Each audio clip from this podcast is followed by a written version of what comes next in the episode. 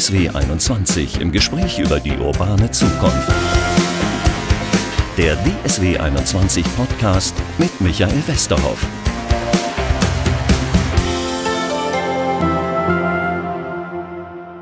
Oh, ich kann rollen heute, sonst sitze ich immer fest. Heute habe ich mal einen Stuhl, mit dem ich rollen kann. Das ist toll, Frau Schade. Ja, das ist toll und das ist ergonomisch. Dass ein Stuhl rollt? Ja. Also ich sitze auf so einem Bürostuhl, muss ich jetzt kurz erklären. Sie auch. Richtig. Ja, es ist einfach wichtig, dass der Stuhl sich den Bewegungen anpasst, um auch eine Veränderung im Skelett möglich zu machen. Ne, das Wichtigste ist, dass man in Bewegung bleibt und nicht irgendwie sehr lange in derselben Haltung verharrt, wie wir das heute versuchen. Das ist nicht so gut für den Bewegungsapparat. Und dann ist wichtig, dass wenigstens zum Beispiel die Lehne nachgibt. Oder da muss ich noch ein bisschen dran rumstellen hier an dem Links. Ich bin im Leibniz-Institut. Oh Gott, jetzt wird es wieder so kompliziert. IFADO heißt ausgesprochen was? Leibniz-Institut für Arbeitsforschung an der TU Dortmund. Ah, gut, dass Sie das gesagt haben. Und Sie forschen an Homeoffice. Genau, wie die Leute sich an die pandemiebedingte Umstellung ins Arbeiten von zu Hause umgestellt haben, also wie das geklappt hat, sich daran zu gewöhnen und wie es ihnen generell gelingt, jetzt von zu Hause zu arbeiten. Dabei nicht zu sehr die Grenzen verschwimmen zu lassen zwischen Arbeit und Privatem, gesund zu bleiben, psychisch wie physisch. Und jetzt gerade Kaffeepause, wir hören auf dem Flur wen sprechen. Das kann sein, das kann auch sein, also wir haben ja hier auch Publikumsbetrieb, ne? Also viele Leute kommen für EEG-Studien hierher. Wir brauchen auch immer Teilnehmer, das wird gut entlohnt und das ist interessant.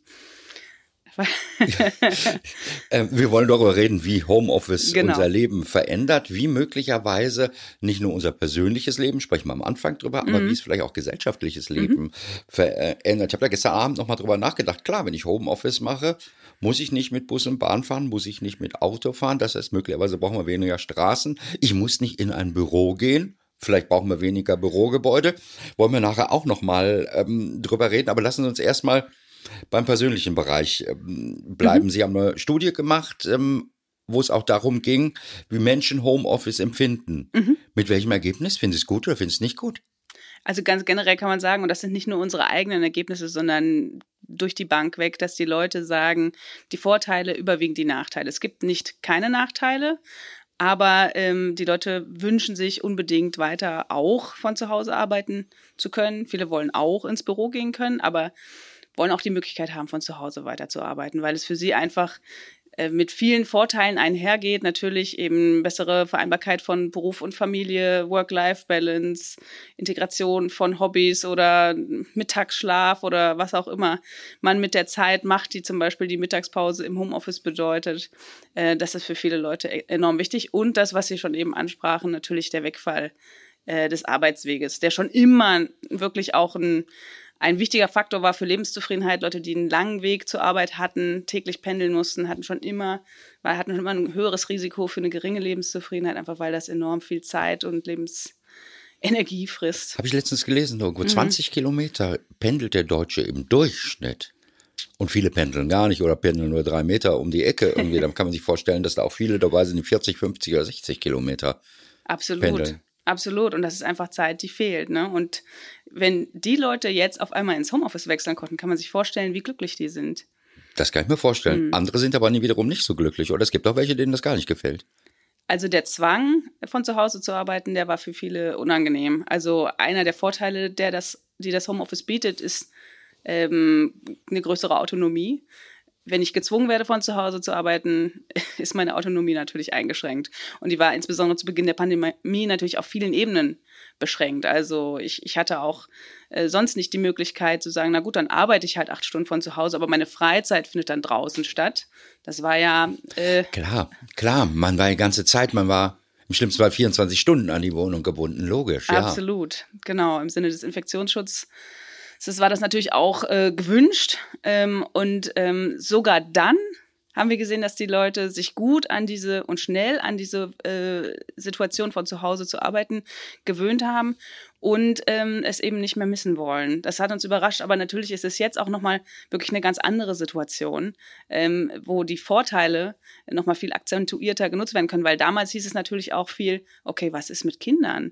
Ja, aber natürlich war war das einfach eine Situation, die keine Alternativen hatte gewissermaßen. Ne? Also natürlich wäre es vielleicht für die arbeitende Mutter aus Arbeitsgründen angenehmer gewesen, ins Büro zu gehen oder aus Ruhegründen, Konzentrationsgründen, aber dann wären die Kinder unbetreut zu Hause gewesen, was ja auch keine Option gewesen wäre. Ne? Das war die Frage, die mir gerade auf der Zunge lag.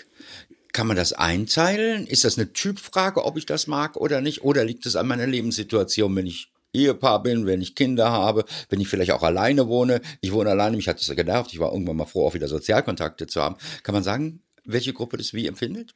Na, es ist eine Interaktion aus Typ und Situation. Also wenn man, es gibt ja genug Leute, die sind so introvertiert, die freuen sich, wenn sie niemanden sehen, außer ihren Partner oder ihre Katze. Mhm. Und oder es gibt Leute, die sind jetzt, als die Pandemie jetzt hoffentlich zu einem Ende kommt, ne, die finden ihre Sozialkontakte im Privaten, die müssen die nicht im Büro haben. Und dann gibt es aber auch Leute, die wirklich ja quasi vereinsamen, wenn sie nicht die Möglichkeit haben, den Smalltalk im Büro abzugreifen. Und für die ist das natürlich wirklich hart gewesen. Und waren dann sehr dankbar, dass sie jetzt wieder kommen können oder sind auch teilweise, es war ja in den wenigsten Fällen wirklich eine absolute Bedingung, von zu Hause zu arbeiten. Wer jetzt, muss ich kurz erläutern, hier sich gerade geschüttelt hat, ist, wie heißt du denn überhaupt? Anker. Ist Anker ein? Bolonkas Vietna. Oh, kann sich wahrscheinlich keiner was drunter vorstellen. Ich sag mal, ein kleiner schwarzer Hund, ein Bürohund. Genau, ein Bürohund. Machen wir dann die nächste Folge drüber, ob Bürohunde zum Wohlfühlen und zu besserer Produktivität. Ja, auf jeden Fall. Ne? Also Tiere senken den Blutdruck und können damit sicherlich auch die Belegschaft, sagen wir mal, in einen Zustand bringen, in dem weniger kurzfristige, sondern eher weitsichtige Entscheidungen getroffen werden, was sich wahrscheinlich langfristig auch auf die Produktivität auswirkt, aber unmittelbarer ist natürlich der Effekt auf Gesundheit und Zufriedenheit und Teamklima und so weiter. Nächstes Studienthema für Sie, die Pandemie dann hoffentlich endlich mal vorbei ist. Wo war ich stehen geblieben? Genau, Belastungen haben wir schon ein bisschen angedeutet. Es gibt natürlich auch Belastungen durch Homeoffice. Für alle? Für bestimmte Menschen? Also was wir gerade ansprachen, ne, natürlich ist es für manche Leute ein Risiko, einsam zu sein. Das ist einfach so. Dann ist es für manche Menschen, die sich nicht gut selber strukturieren können, ein Strukturproblem, dass sie der Tag so zerfasert, dass sie nicht einen klaren Anfangspunkt und Endpunkt finden, dass dann die Lebensbereiche verschwimmen. Es gibt keinen klaren Feierabend, es gibt keine klaren Ruhezeiten, in denen auch wirklich Regeneration passiert oder Freude. Das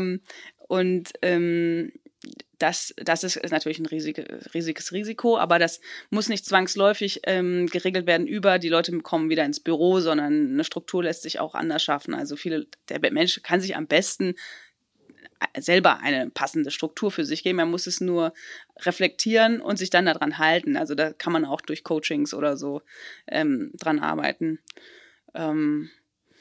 Ja, und dann ist es natürlich so, dass das Abschalten von der Arbeit, ne, das ist so ein riesiges Thema schon immer. Insbesondere also nicht nur für die Deutschen, aber auch gerade für uns, ne, da wir uns sehr mit der Arbeit identifizieren und sehr das mitnehmen in unsere Identität, die auch im Feierabend bestimmt ist. Ja, hört man auch, wenn wir abends in der Kneipe vielleicht mal unterwegs sind, die Leute unterhalten sich nur über Beruf, gerade Männer, glaube ich. Weiß nicht, über Frauen nicht so, ne?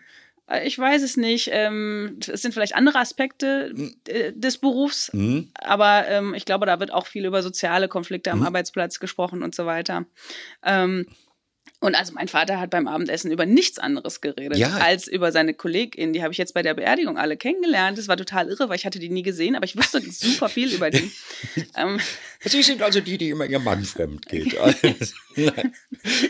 Das war schon inhaltsbezogen auf die Arbeit. Ach so, ne? Gut, okay. Also, nee, das ist ja das. Ne? Er hat wirklich ausschließlich über die Arbeit geredet. Und das war vielleicht ein Extrem, aber das ist klassisch für viele Arbeitnehmer heutzutage. Ne? Das ist einfach ein wichtiger Teil von uns. Wir nehmen das mit in die Freizeit. Und da hat geholfen, diese klare Strukturierung. Ich gehe ins Büro, um 16 Uhr mache ich den Computer aus. Es ist ein PC, es aus. Ich habe kein Smartphone, das ich für die Arbeit bedienen kann. Ich gehe nach Hause und dann könnte es weg sein. Wie gesagt, auch schon bevor man die Arbeit tatsächlich mit nach Hause und in den Feierabend nehmen konnte und dann noch schnell eine Arbeits-E-Mail um 22 Uhr schreiben konnte, gab es das Problem, dass man dass die Arbeit einen nicht losließ. Aber es ist natürlich verstärkt, wenn sie die ganze Zeit quasi auf meinem Küchentisch wartet, ne, während ich das Abendessen zubereite, dann ist das viel salienter, nennen wir das Psychologen. Ja. Das springt mir ins Auge, es erinnert mich immer daran, dass da vielleicht noch ungelöste Probleme und so weiter auf mich warten, denen ich mich demnächst wieder widmen müssen werde und vielleicht werde ich sie nicht erfolgreich lösen können und oh, dann ist schon die Erholung dahin und der Nachtschlaf vielleicht angegriffen. Dann lassen wir uns bei dem Punkt mal bleiben. Ich glaube, wir müssen noch über zwei Dinge dann reden, nämlich einmal diese Abgrenzung, was wir da für Regeln möglicherweise schaffen müssen und zum Zweiten aber auch so eine innenarchitektonische Ebene, über die müssen wir eigentlich auch noch reden, weil wir alle sind ja nicht unbedingt darauf ausgerichtet, 8-Stunden-Tag zu Hause zu verbringen irgendwie. Ich habe immer an meinem Küchentisch gesessen. Es war alles andere als ergonomisch vernünftig in meinem Laptop. Aber lass uns die erste Ebene machen. Müssen wir Regeln festlegen? Muss der Chef möglicherweise auch Regeln festlegen? Seine Mitarbeiter eben nicht mehr um 22 Uhr anzurufen. Also das ist definitiv wichtig, dass man sich einigt auf Zeiten der Erreichbarkeit. Und es ist wirklich auch nicht zu verneinen, dass die Führungskraft eine Vorbildfunktion hat. Und wir wissen alle, ne, deskriptive Normen wirken stärker als präskriptive Normen. Das heißt, der Chef, der mir um 22 Uhr noch eine E-Mail schreibt, der kommuniziert mir stärker, Feierabend ist keine ernstzunehmende Sache, da kann er noch so viel sagen, entspann dich im Feierabend, ne? Also es ist viel wichtiger für mich, dass mein Chef mich wirklich nicht kontaktiert außerhalb der Arbeitszeit, prinzipiell. Aber auf der anderen Seite könnte man es auch auf der anderen Seite der Medaille lösen. Also es würde reichen, wenn Mitarbeiter in das Selbstverständnis und das Selbstbewusstsein hätten zu sagen, ich muss nicht, sobald die E-Mail reinflattert, antworten. Ne? Also wenn das kann auch über die Organisationskultur gelöst werden und das ist eigentlich der wichtigste Aspekt, dass klar ist, wir erwarten nicht von unseren Mitarbeitern so eine 24/7-Standby-Haltung. Wir wissen, Regeneration dient dem Wohl auch des Unternehmens, damit ich eben langfristig was von meinen Mitarbeitenden habe, dass sie ausgeschlafen sind und wach und irgendwie kreative, schlaue Lösungen finden. Und dass dementsprechend dann auch der Mitarbeiter die Möglichkeit hat zu sagen, okay, keiner erwartet von mir, dass ich sofort auch noch im Feierabend und so weiter eine E-Mail beantworte, weil das einfach sonst zu einem Dauerstress werden kann. Das muss sich nicht an einer klaren, festen Regel festmachen. Wenn die Organisationskultur sehr stark wirkt, kann das reichen, dass alle sagen, wir priorisieren Gesundheit, Work-Life-Balance, Selbstfürsorge oder so, ne? Dass die Leute wirklich auch auf ihre eigenen Bedürfnisse achten und sich trauen, die zu kommunizieren. Ne? Wenn die sagen, es tut mir leid, aber ich muss immer einen Mittagsschlaf machen, sonst kann ich nachmittags nicht produktiv arbeiten. Es ist natürlich im Sinne aller, wenn das kommuniziert wird, als wenn sich Leute dadurch quälen. Aber es kann natürlich helfen, wenn es dafür festgeschriebene Regeln gibt. Also es war schon lange vor der Pandemie, gab es so eine Studie, ich glaube von der DRK, wo die gesagt haben, die Wahrscheinlichkeit, von der Hans-Böckler-Stiftung, dass die Wahrscheinlichkeit, ausschließlich positive Erfahrungen mit, ich glaube, Telearbeit oder Arbeiten von zu Hause zu machen, ist sehr viel höher, wenn man eine klare Betriebsvereinbarung dazu hat. Ne? Wobei das jetzt ganz witzig ist, dass die Hans-Böckler-Stiftung sagen, also gewerkschaftsnah, die sind ja gar nicht so begeistert von dem ganzen Homeoffice-Zeugs. Ja, zu Recht. Also es ist klar, wer am meisten davon profitiert, ist der Arbeitgeber. Also jetzt kommt hier Klassenkampf. Nein, also ich denke nicht. Also es wird sicherlich Einzelfälle geben, wo das anders ist. Aber im Gros sehen wir, dass Menschen produktiver arbeiten von zu Hause und in vielen Fällen eben auch den gesparten Arbeitsweg quasi dem Arbeitgeber schenken und dass auch einfach eine krasse Arbeitsverdichtung passiert. Ne? Also dass man um 13.59 Uhr das eine Meeting beendet, um 14 Uhr das nächste wieder beginnt. Das wäre natürlich früher nie möglich gewesen und dass einfach so viel mehr Arbeit in kürzerer Zeit geschafft werden kann. Ach, ist das tatsächlich so, dass die Produktivität, auf der anderen Seite kenne ich Fälle von Leuten, die hast du nie anrufen können, weil sie erst in der Mittagspause waren, dann mussten sie Kinder abholen und danach auf den Möbelwagen warten. Da habe ich hinter Leuten 5 Tage her telefoniert irgendwie. Aber grundsätzlich würden Sie sagen, ist die Produktivität gestiegen dadurch? Also im Mittel ist das so. Insbesondere Mitarbeitende bewerten das selber so, aber es macht auch Sinn, weil zum Beispiel die Unterbrechungshäufigkeit geringer ist. Ne? Ja, deswegen ist die Erreichbarkeit in vielen Fällen auch niedriger. Aber natürlich war jeder Zwischenanruf, der Kollege steckt den Kopf zur Tür rein, immer eine Unterbrechung des Workflows und der Konzentration. Und vielleicht muss man dann doch auch schnell was nachschauen, was beantworten, ist man wieder gedanklich woanders. Und ja, das reduziert halt die Möglichkeit, konzentriert Sachen wegarbeiten zu können. Da sind wir dann jetzt schon ein bisschen bei den Unternehmen. Lassen wir uns den Ergonomie-Ausflug können wir gleich auch noch machen, weil es würde sich jetzt hier anschließen. Das heißt, die Unternehmen haben einmal einen Vorteil, mehr Produktivität, die Mitarbeiter sind konzentrierter und sie sparen ja auch noch, nämlich Büroraum. Teilweise. Also im Idealfall, also wenn Kosten keine Rolle spielen würden, dann würden wir als Arbeitspsychologen und das empfehlen, was die Mitarbeitenden sich wünschen, nämlich jederzeit flexibel entscheiden zu können, möchte ich heute von zu Hause oder aus dem Büro arbeiten und dann einen Einzelarbeitsplatz zu haben oder den bisherigen, ja, wie auch immer der war. Natürlich sind Mitarbeitende auch Menschen, die Sachzusammenhänge verstehen und so weiter und die bereit sind, auf ihren Arbeitsplatz im Mittel, ne, sagen sie, okay, für mich wäre es in Ordnung, auf meinen angestammten Arbeitsplatz zu verzichten, damit ich 2-3 Tage die Woche Homeoffice machen kann oder wie auch immer. Ja, weil die verstehen, man muss das irgendwie berücksichtigen in der Büroplanung. Aber natürlich würde das was anderes bedeuten, genau, was ich aus anderen Unternehmen auch kenne. Wir sitzen jetzt bei Ihnen hier im Büro, ein Zweierbüro, sitzen mit der Kollegin hier drin. Was ich aber auch kenne, sind diese Containerbüros, also wo keiner mehr einen festen Arbeitsplatz hat, sondern jeder, wenn er kommt, sich seinen Container schnappt und irgendeinen Arbeitsplatz nimmt. Da brauche ich natürlich dann als Unternehmen möglicherweise nur noch die Hälfte der Fläche, wenn ich weiß, es kommt sowieso nur die Hälfte der Mitarbeiter. Genau, also die Hälfte ist, glaube ich, unrealistisch. Also jedes Unternehmen ist anders, aber was in den meisten Fällen, wo jetzt tatsächlich Büroflächen umgebaut werden, passiert, ist schon eine Reduktion des Raumes, aber halt auch eine starke Veränderung. Also dass von den wegfallenden Einzelarbeitsplätzen Begegnungsräume geschaffen werden, weil natürlich Arbeitgeber auch möchten, dass der Büroraum ein attraktiver wird, in dem wirklich kreatives Schaffen, schlaues Denken, produktiver Austausch möglich wird. Und das heißt, viele der wegfallenden Flächen werden dann genutzt für Begegnungsräume mit Flipchart, Whiteboard, irgendwie einer bestimmten Stuhlart, die irgendwie besonders anregen soll zum Denken, oder vielleicht ein Erholungsraum oder so eine Art Trennung in bibliotheksartige Bereiche, in denen wirklich mehrere Leute arbeiten, aber ausschließlich still. Und dann so Telefonboxen, wo dann Meetings oder so stattfinden. Kenne ich auch von Unternehmen, bis dann wahrscheinlich der Controller oder der Refa oder was weiß ich, Fachmann mit der Stoppuhr kommt und sagt, das nutzt doch überhaupt keiner. Für die 3 Minuten am Tag, die das genutzt wird, schaffen wir ab und sparen wir wahnsinnig viel Geld als Unternehmen. Ja, das werden wir sehen. Bin gespannt drauf. Also man kriegt in der Stadtplanung durchaus schon mit, dass Sachen, die als Bürohochhaus angedacht waren, sind jetzt eben ein paar mehr Wohnetagen kriegen, als sie ursprünglich. Aber wir wollten noch an einen anderen Punkt. Ich möchte dazu gerne noch was sagen. Also einer der Gründe, warum das Homeoffice so beliebt ist, weil Büroräume bisher so unbeliebt waren und sind. Ja?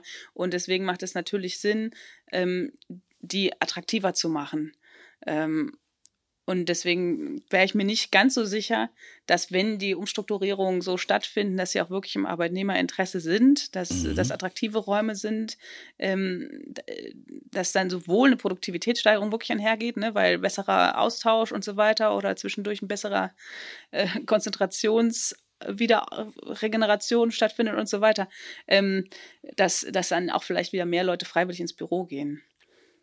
Das könnte ich mir vorstellen und dass das dann nicht zwangsläufig so ist, dass das wieder abgeschafft wird. Je nachdem, wie gut es läuft. Ne? Also wir reißen heute immer so Nebenthemen an, wie den Hund auch vorhin oder den Rollstuhl. Vielleicht ist das auch nochmal so ein Nebenthema, worüber wir jetzt kurz nochmal vielleicht 3 Sätze sagen können. Wir sitzen in Ihrem Zweierbüro. Ist das wirklich die bessere Situation? Weil uns Unternehmen ja immer einreden wollen, Großraum ist die ganz tolle Sache. Also Großraum ist eine ganz schlechte Sache, wenn Menschen dort sprechen müssen oder dürfen. Mhm. Also tatsächlich ist es auch so, dass Menschen dann weniger miteinander interagieren, mit den Kollegen, sich weniger austauschen auf direktem Wege, obwohl sie direkt nebeneinander sitzen, weil sie wissen, wir nerven dann die KollegInnen, die eh schon einer gewissen Lärmbelastung ausgesetzt sind, weil natürlich die wenigsten Berufe ausschließlich aus Stillarbeit bestehen. Also sagen wir mal, die wenigsten Berufe, in denen Großraumbüros der Fall sind, sondern das sind viel Kundenanrufe und so weiter. Und das ist also einfach unglaublich stressig, ablenkend, störend und konzentrationsunterbrechend. Das ist eine ganz schlechte Idee. Was aber funktionieren kann, ne, und was kennt man ja auch, ne, zum Beispiel der Coworking Space und die Bibliothek sind beliebte Lern- und Arbeitsorte, einfach weil da eine andere Konzentration herrscht. Und das wiederum ist möglicherweise, kann das auch besser funktionieren als ein Zweierbüro mit einem Kollegen, der vielleicht viel spricht oder ständig mein Feedback haben möchte oder aus irgendeinem anderen Grund nicht gut zu mir und meinen Bedürfnissen passt. Kommen wir wieder zurück zu unserem Ausgangsthema. Entschuldigung, hat mich jetzt kurz interessiert, wo wir schon mal drüber reden und ich schon einmal eine Büroexpertin hier auch zu Gast habe. Zur Ausstattung, wenn ich ins Büro gehe, habe ich natürlich, ich gehe mal davon aus, dass mein Arbeitgeber ganz gut ist und sich darum kümmert, dass ich ordentlichen Stuhl habe, ordentlichen Schreibtisch und so weiter und so fort. Die Situation haben wir natürlich spontan in Corona nicht vorgefunden bei uns zu Hause. Da hat sich jeder irgendwie am Sofa mit dem Laptop eingerichtet oder sowas. Ja, also das war tatsächlich auch, viele Leute haben aus dem Bett heraus gearbeitet und dem Rücken keinen Gefallen getan. Ja. Gut, aber dann, das ist tatsächlich was, wo Leute auch schnell gelernt haben, ne? Also viele Leute haben sich dann zum Beispiel ein kleines Stehpult improvisiert, indem sie irgendeinen Karton auf den Küchentisch gestellt haben oder so und haben daran ein paar Stunden gearbeitet. Also eine ergonomische Ausstattung muss nicht zwangsläufig richtig teuer sein, aber auch eine richtig teure Ausstattung ist natürlich irgendwie das Ideal, muss richtig eingestellt sein. Und das ist leider in Büros auch häufig nicht der Fall. Also wenn Sie mal durch ein Büro gehen, wo oder ein Unternehmen, wo die Leute wirklich namhafte Stühle oder Tische und so weiter bekommen, in vielen Fällen ist es einfach nicht richtig eingerichtet, ne? Also von der Höhe genau. Und das kann man aber auch gut selber machen. Also es gibt so eine Webseite, Ergo Vision, kann man mal googeln, dann kann man das selber schauen, wie ist der Abstand zu meinem Bildschirm, ist der richtig und so weiter. Und da kann man schon wirklich große Unterschiede machen, einfach 1-2 Grad Unterschied im Winkel macht natürlich einen Unterschied, der sich akkumuliert über 8 Stunden am Tag, 5 Tage die Woche und so weiter, ne? Wir reden jetzt nicht über die 3-Frau-3-Mann-Firma.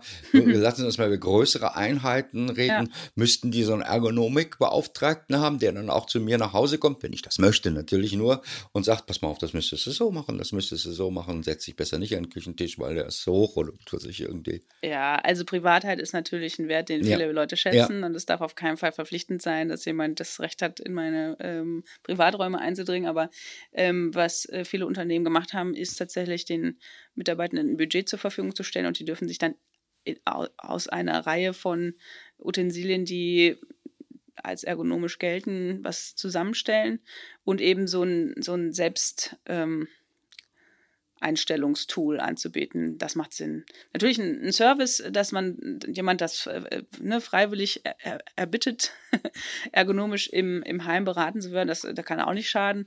Aber ich denke, in vielen Fällen ist das wie beim Abschalten im Feierabend und so weiter. Das Wichtigste ist eigentlich ein Bewusstsein für Ergonomie, weil da könnte man gerade im orts- und zeitflexiblen Arbeiten richtig viel reißen, ne? Dass man einfach die Haltung wechselt, dass man dann vielleicht zum Wohnzimmertisch rübergeht oder zum zwischendurch einen Spaziergang macht oder was auch immer.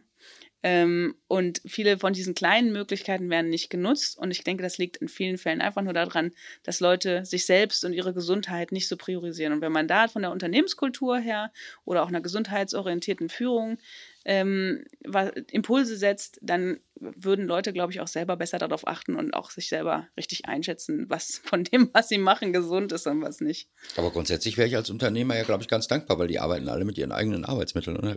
Häufig auch mit dem Computer. Ich kenne es aus dem Bankbereich, da geht das natürlich nicht. Da kriegen die irgendeinen abgesicherten Computer mit, aber in der Regel mache ich das mit meinem Laptop zu Hause.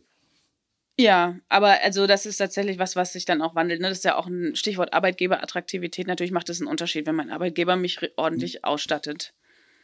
Das heißt, im Bewerbungsgespräch, wir haben einen Arbeitnehmermarkt im Moment durch den Fachkräftemangel, könnte es demnächst möglicherweise auch eine Rolle spielen, ob der mir sagt, ich gebe Ihnen dieses und jenes Laptop, das können Sie natürlich auch privat nutzen? Ja, aber wichtiger ist auf jeden Fall für richtig viele Leute die Menge an Flexibilität, also die Menge an Homeoffice-Tagen oder wie auch immer das gestaltet ist. Also das ist für viele Leute entweder sogar auch ein Grund zu kündigen oder auch eben ein Grund für die Auswahl des neuen Arbeitgebers. Das heißt, eine flexible Aushandlung oder wie darf ich mir das vorstellen? Nee, genau das, was wir besprechen. Ne? Ja. Also viel von zu Hause oder egal von wo, also mobil arbeiten zu können, ja. Und eben auch zeitlich flexibel zu sein dabei. Das ist für viele Leute, also ne, jetzt haben sie gemerkt, wie anders das Leben dann ist und wie viel mehr dann möglich ist, gerade ne, Vereinbarkeit, Familie und Beruf. Und dafür sind Leute auch bereit, weiß ich nicht, Gehaltseinbußen in Kauf zu nehmen oder sonst ne, eine Tätigkeit zu machen, der man sonst nicht nachgehen würde. Lassen Sie uns zum Abschluss nochmal ein bisschen noch auf die gesellschaftlichen Folgen schauen, ja, oder stadtplanerischen oder wie man es immer nehmen will. Da gibt es noch nicht so richtig Studien zu, oder? Nee, also man kann natürlich spekulieren, aber also was das tatsächlich bedeuten wird, ist absolut unklar. Also zum Beispiel, wenn man so überlegt, ja, dann sinken die Preise in den Innenstädten oder so. Mhm. Naja, Wohnraum wird ja auch dann mehr benötigt, wenn ich die ganze Zeit von zu Hause arbeite. Und wie gesagt, das... Genau, da würde ich nämlich gerne auch nochmal einhaken. Das könnte eine Folge haben für den Wohnungsmarkt. Jetzt Heizkosten und so ein Zeugs, alles ausgeklammert, weil wir eigentlich einen Raum mehr brauchen, oder? Das könnte so sein, ja. Aber dafür brauchen wir weniger Straße. Naja, ein bisschen weniger Straße brauchen, das wird wohl noch ein bisschen dauern. Und wir bräuchten... Und es ist, wo wir alle über Klimaschutz reden, durchaus eine Klimaschutzmaßnahme im Homeoffice, oder? Weil das ist es nicht. Jein, also ich denke schon, also auf jeden Fall, was Fahrtweg einspart angeht, auf jeden Fall, also das ist definitiv so, was jetzt, weiß ich nicht, ich denke, das ist so, ich weiß nicht, wie man das, wenn man das gegeneinander rechnet, irgendwie das Heizen eines großen Raumes für viele Leute oder viele Einzelräume heizen für Einzelpersonen, da bin ich mir nicht ganz sicher, aber auf jeden Fall ist ein total sinnvoller Gedanke als Mittelweg auch noch eben lokale Coworking-Angebote, ne, die zum Beispiel mein Arbeitgeber mir auch, also da Kapazitäten bucht in einem Coworking-Space vor Ort. Das heißt, wenn ich eine 43 Quadratmeter Wohnung habe, dann gehe ich halt mit meinem Laptop raus. Genau. Also ich persönlich arbeite zum Beispiel sowieso gerne bei lauter Geräuschkulisse im Café. Ja. Manche Leute verstehen das nicht. Ich bin da wesentlich produktiver, als wenn nichts heißt. Und dann bringen die mir regelmäßig Kaffee, finde ich super. Mhm. Also, das heißt, solche Lösungen, klar, der mietet irgendwo was an, zumindest in Großstädten gibt es das ja überall. Absolut. Und das ist halt dann auch ne, mit einem geringen Arbeitsweg verbunden, weil man könnte es ja prinzipiell in jeder Stadt buchen und man hat aber die Möglichkeit, dem wuseligen oder einsamen Zuhause zu entfliehen und konzentriert in Gemeinschaft zu arbeiten. Aber Sie haben was angedeutet, wo es tatsächlich auch Diskussionen darüber gibt, ob das möglicherweise positiv sich auch auf Mieten auswirkt. Wirkt, weil ich kann ja überall wohnen. Ich kann ins tiefe Sauerland, wenn ich es ländlich mag, und muss dann nicht mehr pendeln und kann dann für 3,70 € vielleicht eine preiswerte Wohnung pro Quadratmeter anmieten. Genau. Also entspannt das Wohnungsmärkte?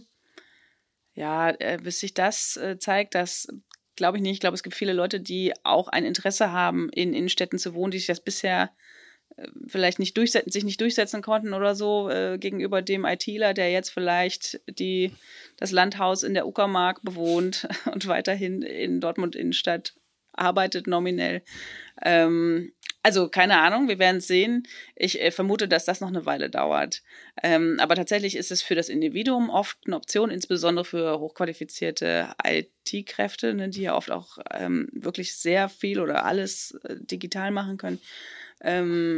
Wirklich sehr weit entfernt von ihrem offiziellen Arbeitsort zu leben. Ich sprach gestern mit einem Gründer und der hatte Modelle im Kopf, was ich jetzt als traditioneller Mensch, der Büros kennt, überhaupt nicht im Kopf hatte. Der saß irgendwo in der Stadt, sagt, ich gründe hier meine Firma, aber das ist mir doch egal, wo meine Arbeitnehmer sitzen. Der eine kann gerne in Paris sitzen, der andere in Stockholm und der andere in Tallinn. Und wir bilden dann zusammen trotzdem eine Firma, obwohl wir gar kein Firmengebäude haben. Ist sowas eine Zukunftsvision? Definitiv, definitiv. Man muss Identität dann anders bauen, ne? Also die Führungskraft wird dann wichtiger für das Commitment, weil es nicht mehr gebunden ist an ein Gebäude und einen Alltag. Ne? Aber definitiv, die Leute wünschen sich das, die Flexibilität zu haben.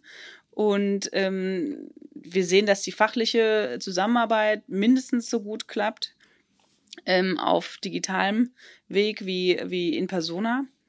Nicht für alle Arten, aber auch da gibt es ja dann Möglichkeiten, dass die sich treffen für ein Brainstorming, Kick-Off-Phase, was auch immer.